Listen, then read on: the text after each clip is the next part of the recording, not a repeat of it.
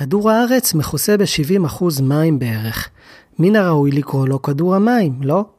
ברוכים הבאים ל-70% בינתיים, פודקאסט במדעי הים והסביבה הימית.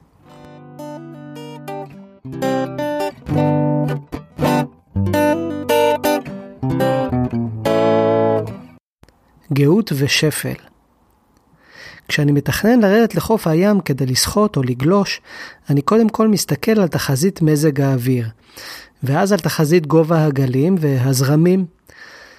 היום התחזיות ממש טובות וכבר לוקחות בחשבון חישובים של גאות ושפל. אבל אם אני רוצה ממש להיות בעניינים, כדאי לי להבין מה זה בכלל אומר לקחת בחשבון חישובים של גאות ושפל.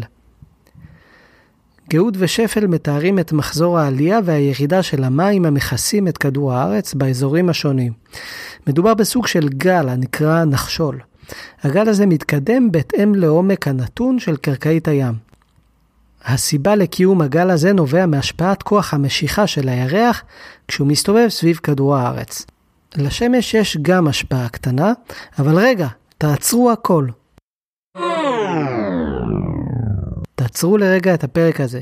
קיימים הסברים מעולים ביוטיוב, בהם ההסבר האסטרונומי על מחזורי הגאות והשפל מלווה גם באנימציה. ככה אפשר להבין אותם גם בלי לעקם את השכל יותר מדי. אז קדימה, לכו ליוטיוב. אני מחכה לכם פה. כשאני מתכוון לרדת לחוף הים, מידת הגאות או השפל בזמן הזה תכתיב את כמות המים שתכסה את אגן החוף הזה. דמיינו את קרקעית הים הקרובה מאוד לקו החול. לרוב זה ישעמם אתכם, בעיקר חול ועוד חול. אבל יש עוד אובייקטים, יש אגנים מתונים של חול, אגנים משופעים יותר, מקבצי סלעים, סלעים בודדים ומקבצים ארעיים של צדפות. אם החוף נתון להשפעה של שיא הגאות, כשאכנס למים אראה את כל האובייקטים האלה, ואהיה נתון לזרם המים המקומי אשר מושפע ונוצר כשהמים עוברים בין האובייקטים האלה.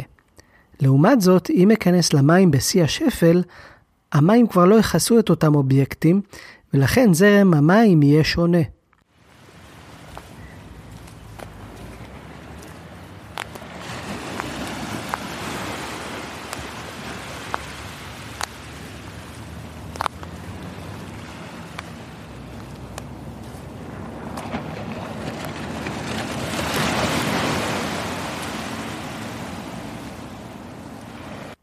שיא הגאות ושיא השפל מגיעים פעמיים במהלך היממה.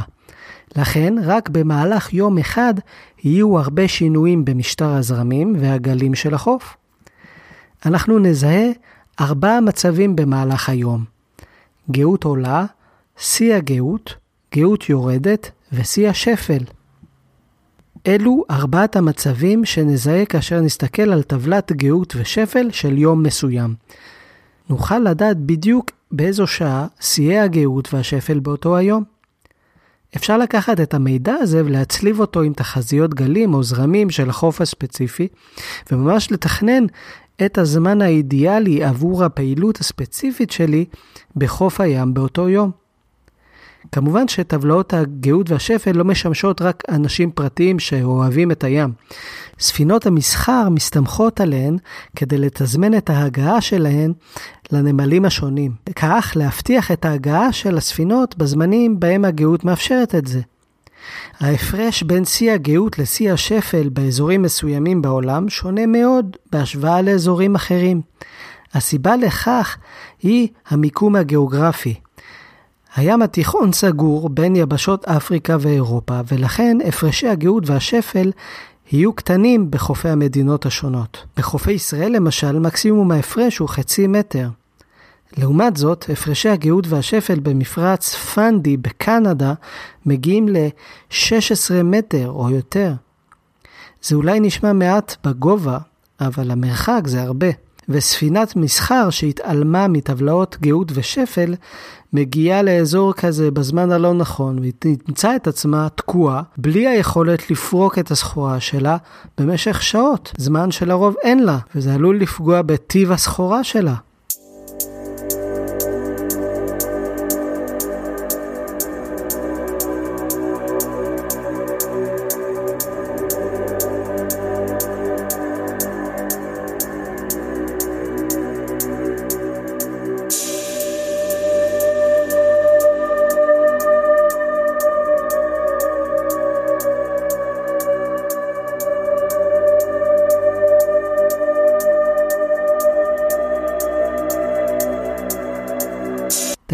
פנמה באמריקה המרכזית חוצה את מצר פנמה ומחברת בין האוקיינוס האטלנטי לאוקיינוס השקט.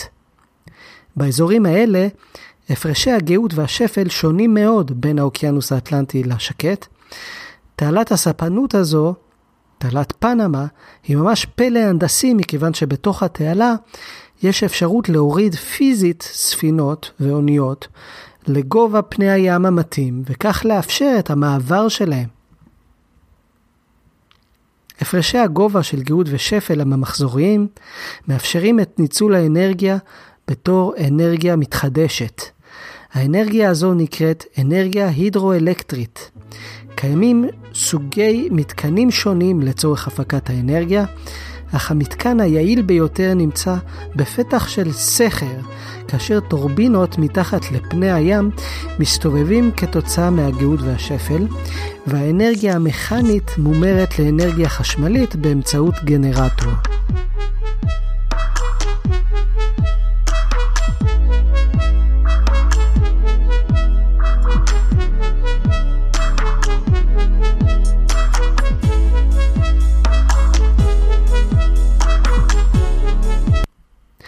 היתרון של אנרגיה הידרואלקטרית מגאות ושפל הוא שהחיזוי הוא מדויק. זמני הגאות והשפל ידועים לנו בדיוק גבוה. אחת הבעיות הגדולות בחיזוי הפקת אנרגיה מהרוח למשל, הוא בחיזוי הרוח. לעומת זאת, הפקת האנרגיה מגאות ושפל היא קטנה יחסית להפקת אנרגיה ממקורות אחרים, ולרוב זה לא משתלם מבחינה כלכלית, כי המקומות האידיאליים להתקנת הטורבינות רחוקות מאזורים מיושבים. כדאי בכל זאת לא לשכוח לגמרי מהרעיון, כי מי יודע, אולי יגיע פתרון טכנולוגי שיאפשר להפיק אנרגיה מגאות ושפל להמונים, ואולי גם במחיר שווה לכל נפש. זהו, נגמר הפרק. תודה רבה על ההקשבה.